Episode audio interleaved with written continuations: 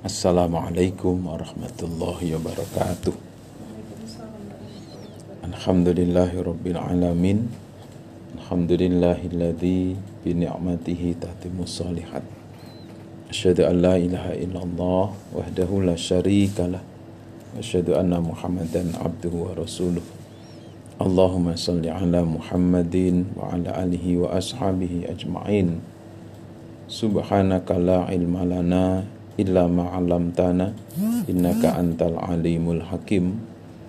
Rabbi srahli sadri wa yassirli amri wahlul 'uqdatam min lisani yafqahu qawli. Amma ba'du.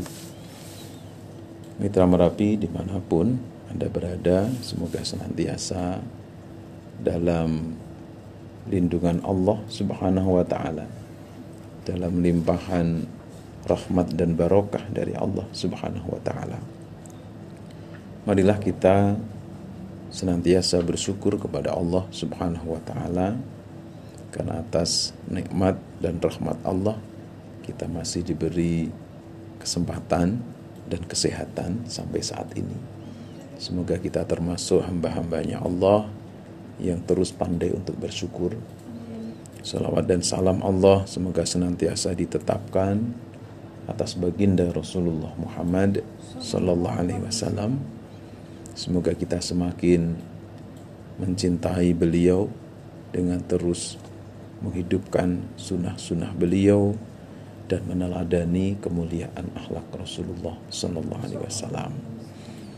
Mitra Merapi dimanapun Anda berada, kesempatan sore hari ini kita akan sampaikan berkaitan dengan penyebab seseorang di dalam dirinya ada rasa kekhawatiran, atau mungkin bahasa sekarang penyebab kegalauan, insecure, dan kesedihan. Ada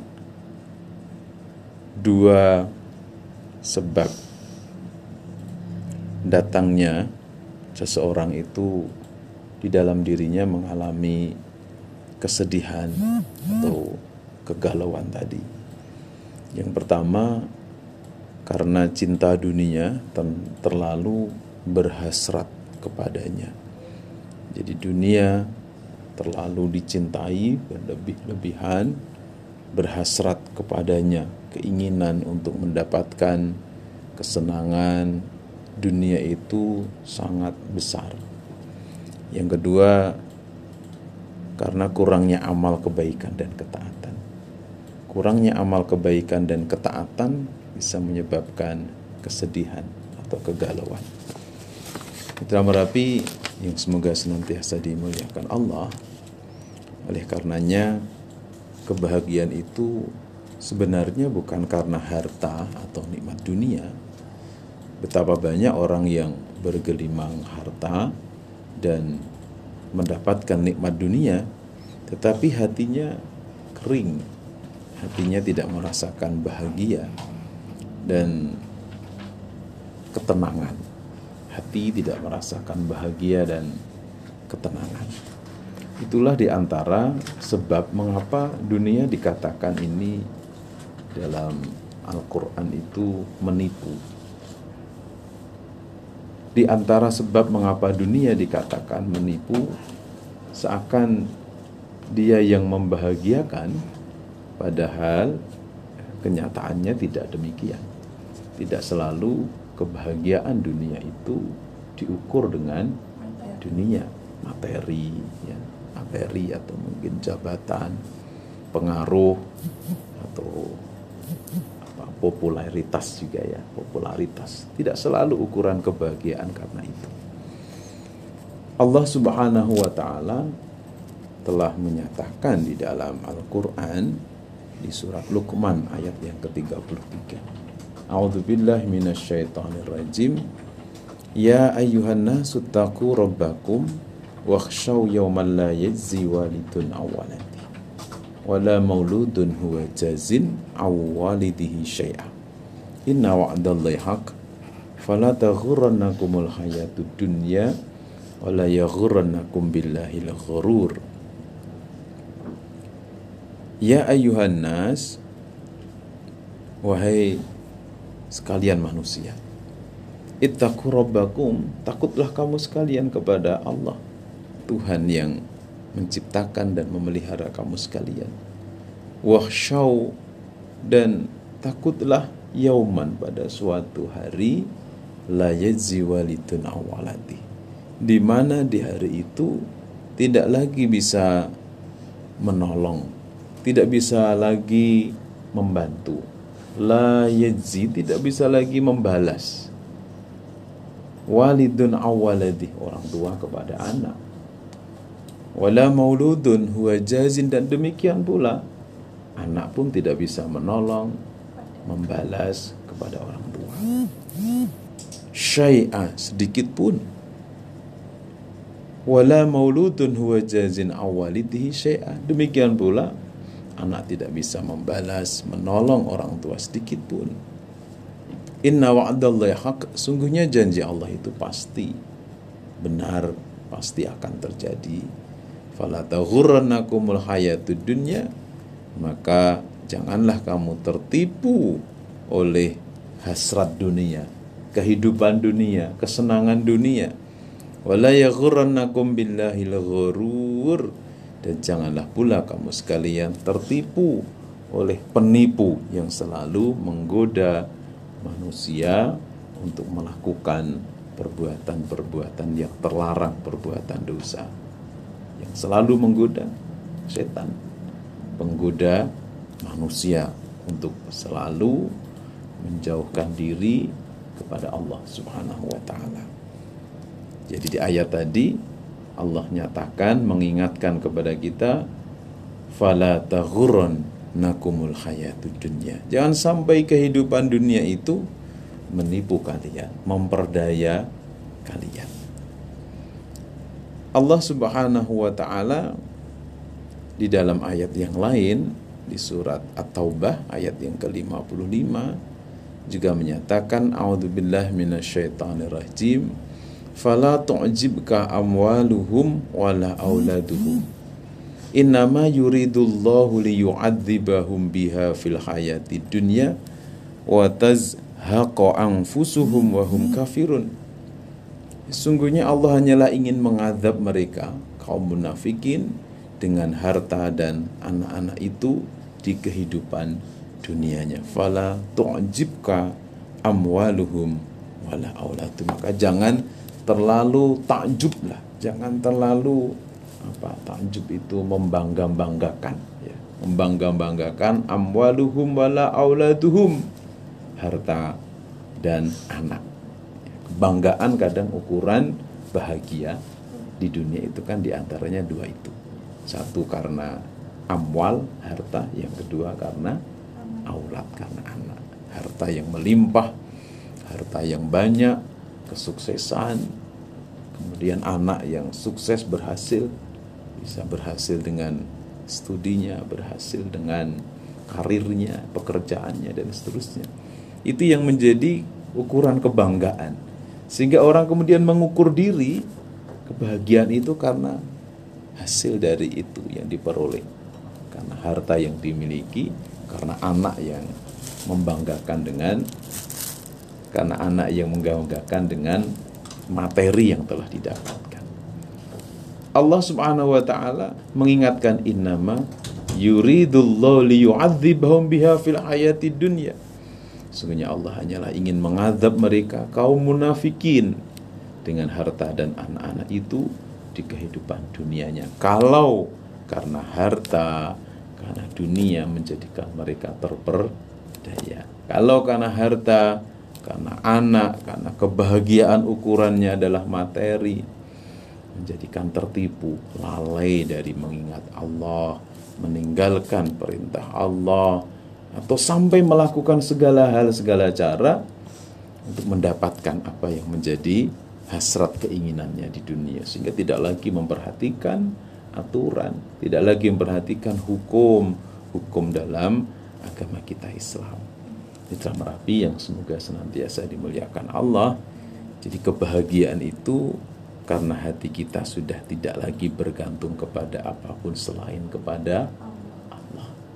Kita tentu sepakat Kita semuanya setuju bahwa kebahagiaan itu karena hati kita sudah tidak lagi bergantung kepada apapun selain kepada Allah Subhanahu wa ta'ala. Tidak bergantung karena harta, tidak bergantung karena mungkin pangkat jabatan, tidak bergantung karena anak yang sukses, tidak bergantung karena materi duniawi, tetapi kita semata-mata hanya bergantung kepada Allah Subhanahu wa ta'ala, tidak kepada selain Allah.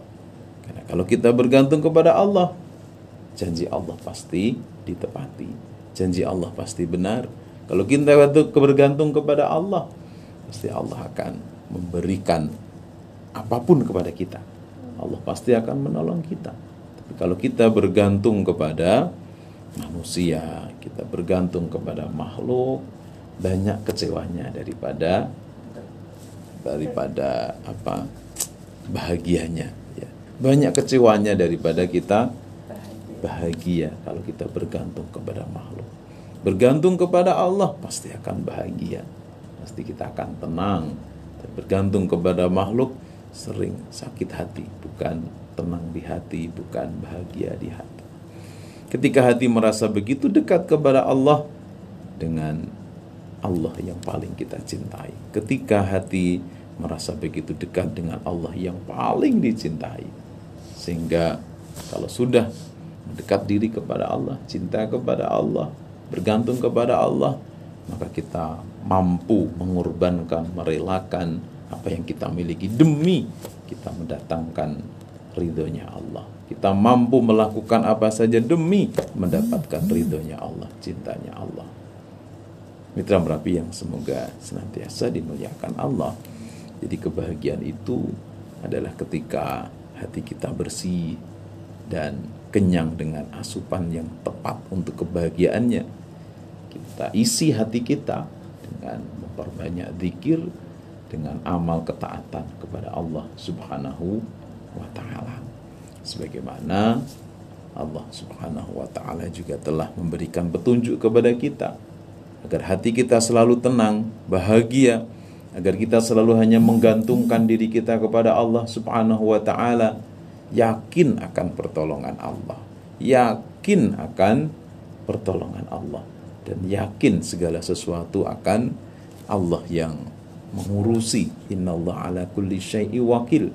Kita mewakilkan segala urusan, pasrahkan segala urusan hanya kepada Allah Subhanahu wa ta'ala. Memang kewajiban kita adalah berusaha, kewajiban kita adalah berusaha, tetapi tidak cukup kita hanya berusaha kemudian menggantungkan pada usaha kita.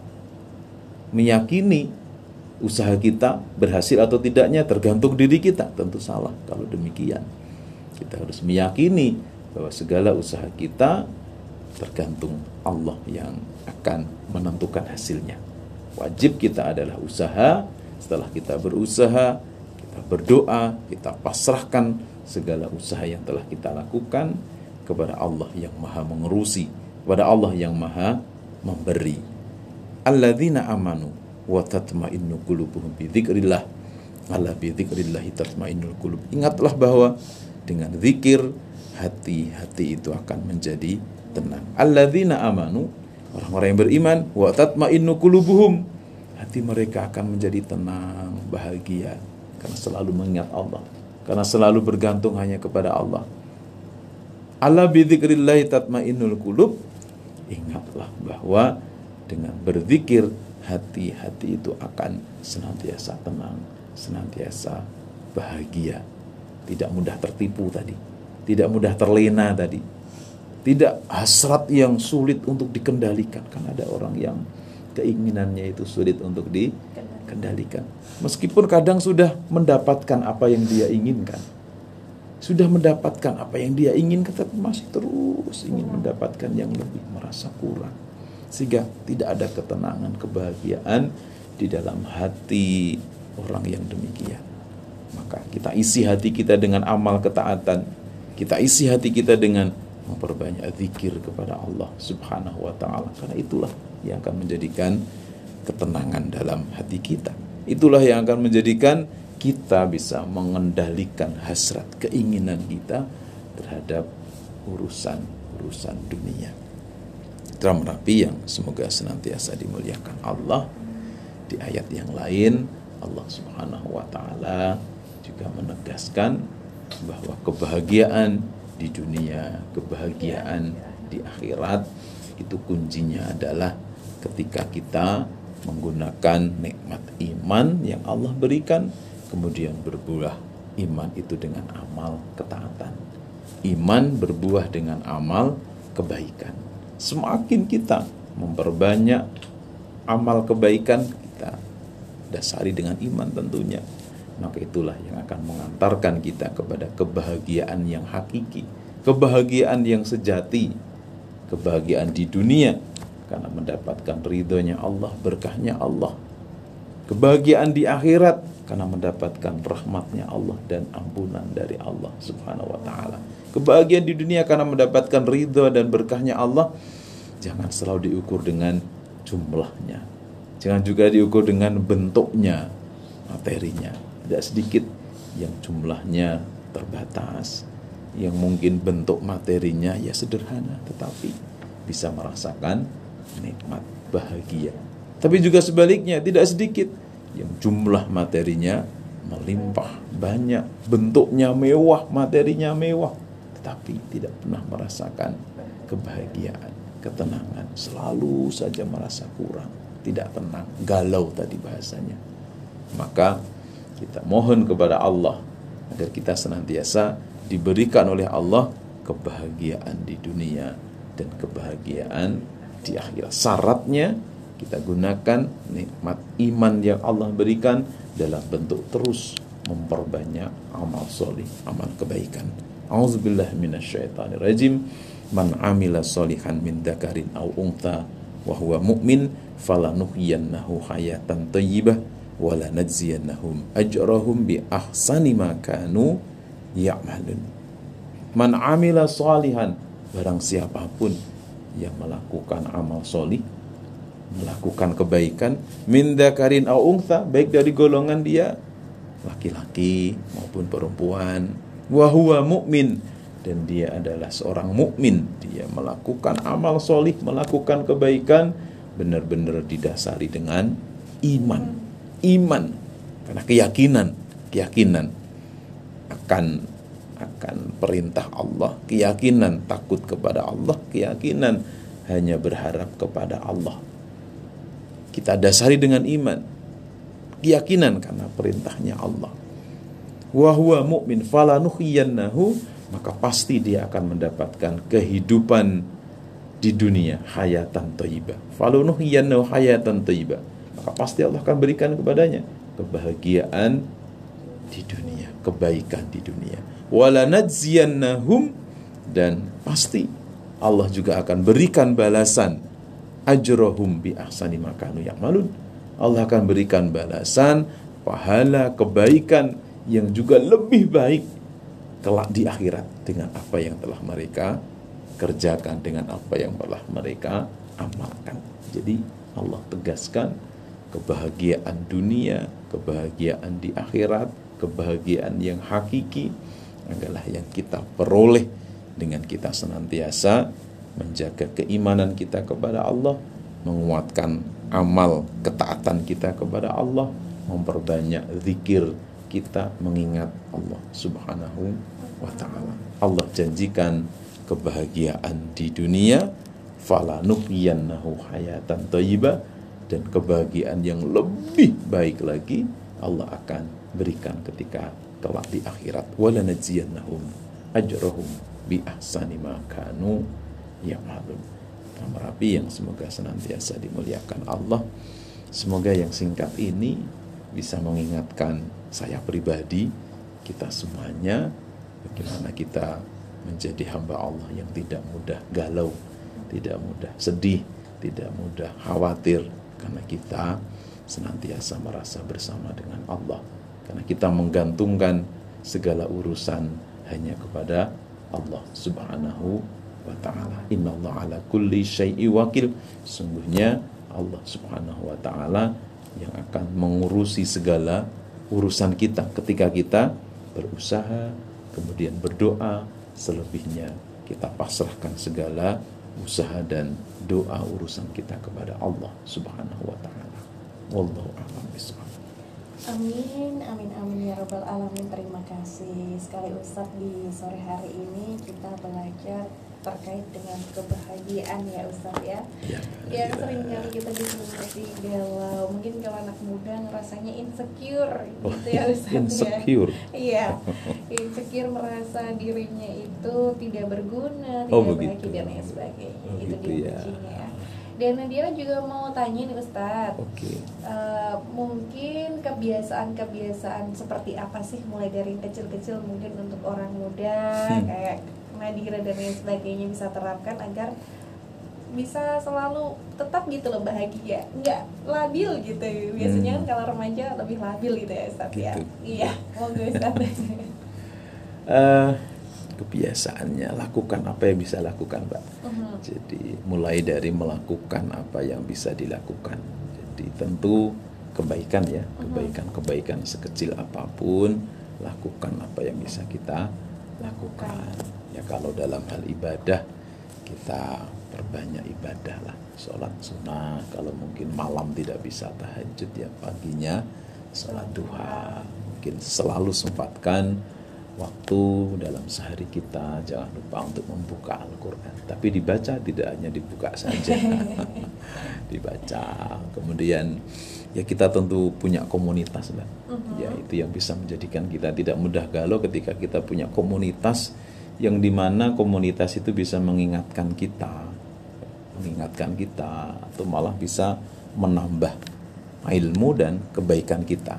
Ya, komunitas yang sesuai dengan apa keinginan kita bisa terjaga istiqomah dalam kebaikan. Mungkin komunitas teman-teman diskusi kaitannya dengan keagamaan, komunitas yang berhubungan dengan kepedulian terhadap masyarakat sosial, atau komunitas mungkin suka menulis ya, atau mungkin suka cerita, tapi cerita yang bisa membangun motivasi gitulah. Teman yang berkualitas. Betul, gitu ya Ustaz ya. Ya itulah kurang lebih begitu, bukan komunitas yang malah semakin membuat galau ya. Kadang-kadang orang lingkungan ini berarti ya. Betul nggih. Jadi bisa aja dia betul sekali Mbak, kita mencari lingkungan yang memang mendukung kita. Lingkungan yang positif. Betul. Gitu ya, karena teman yang positif, teman yang baik itu akan mempengaruhi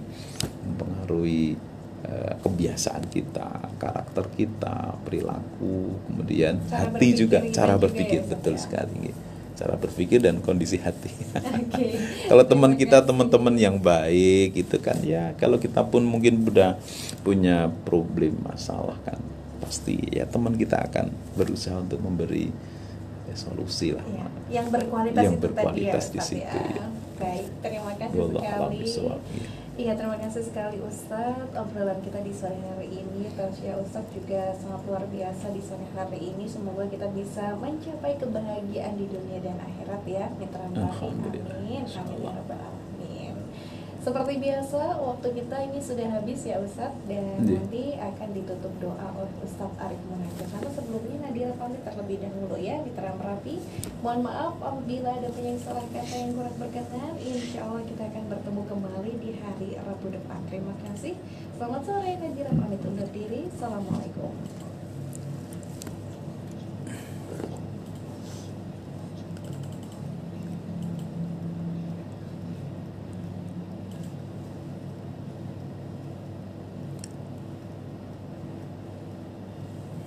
Mitra Merapi dimanapun Anda berada, semoga kita senantiasa dalam lindungan Allah Subhanahu wa ta'ala.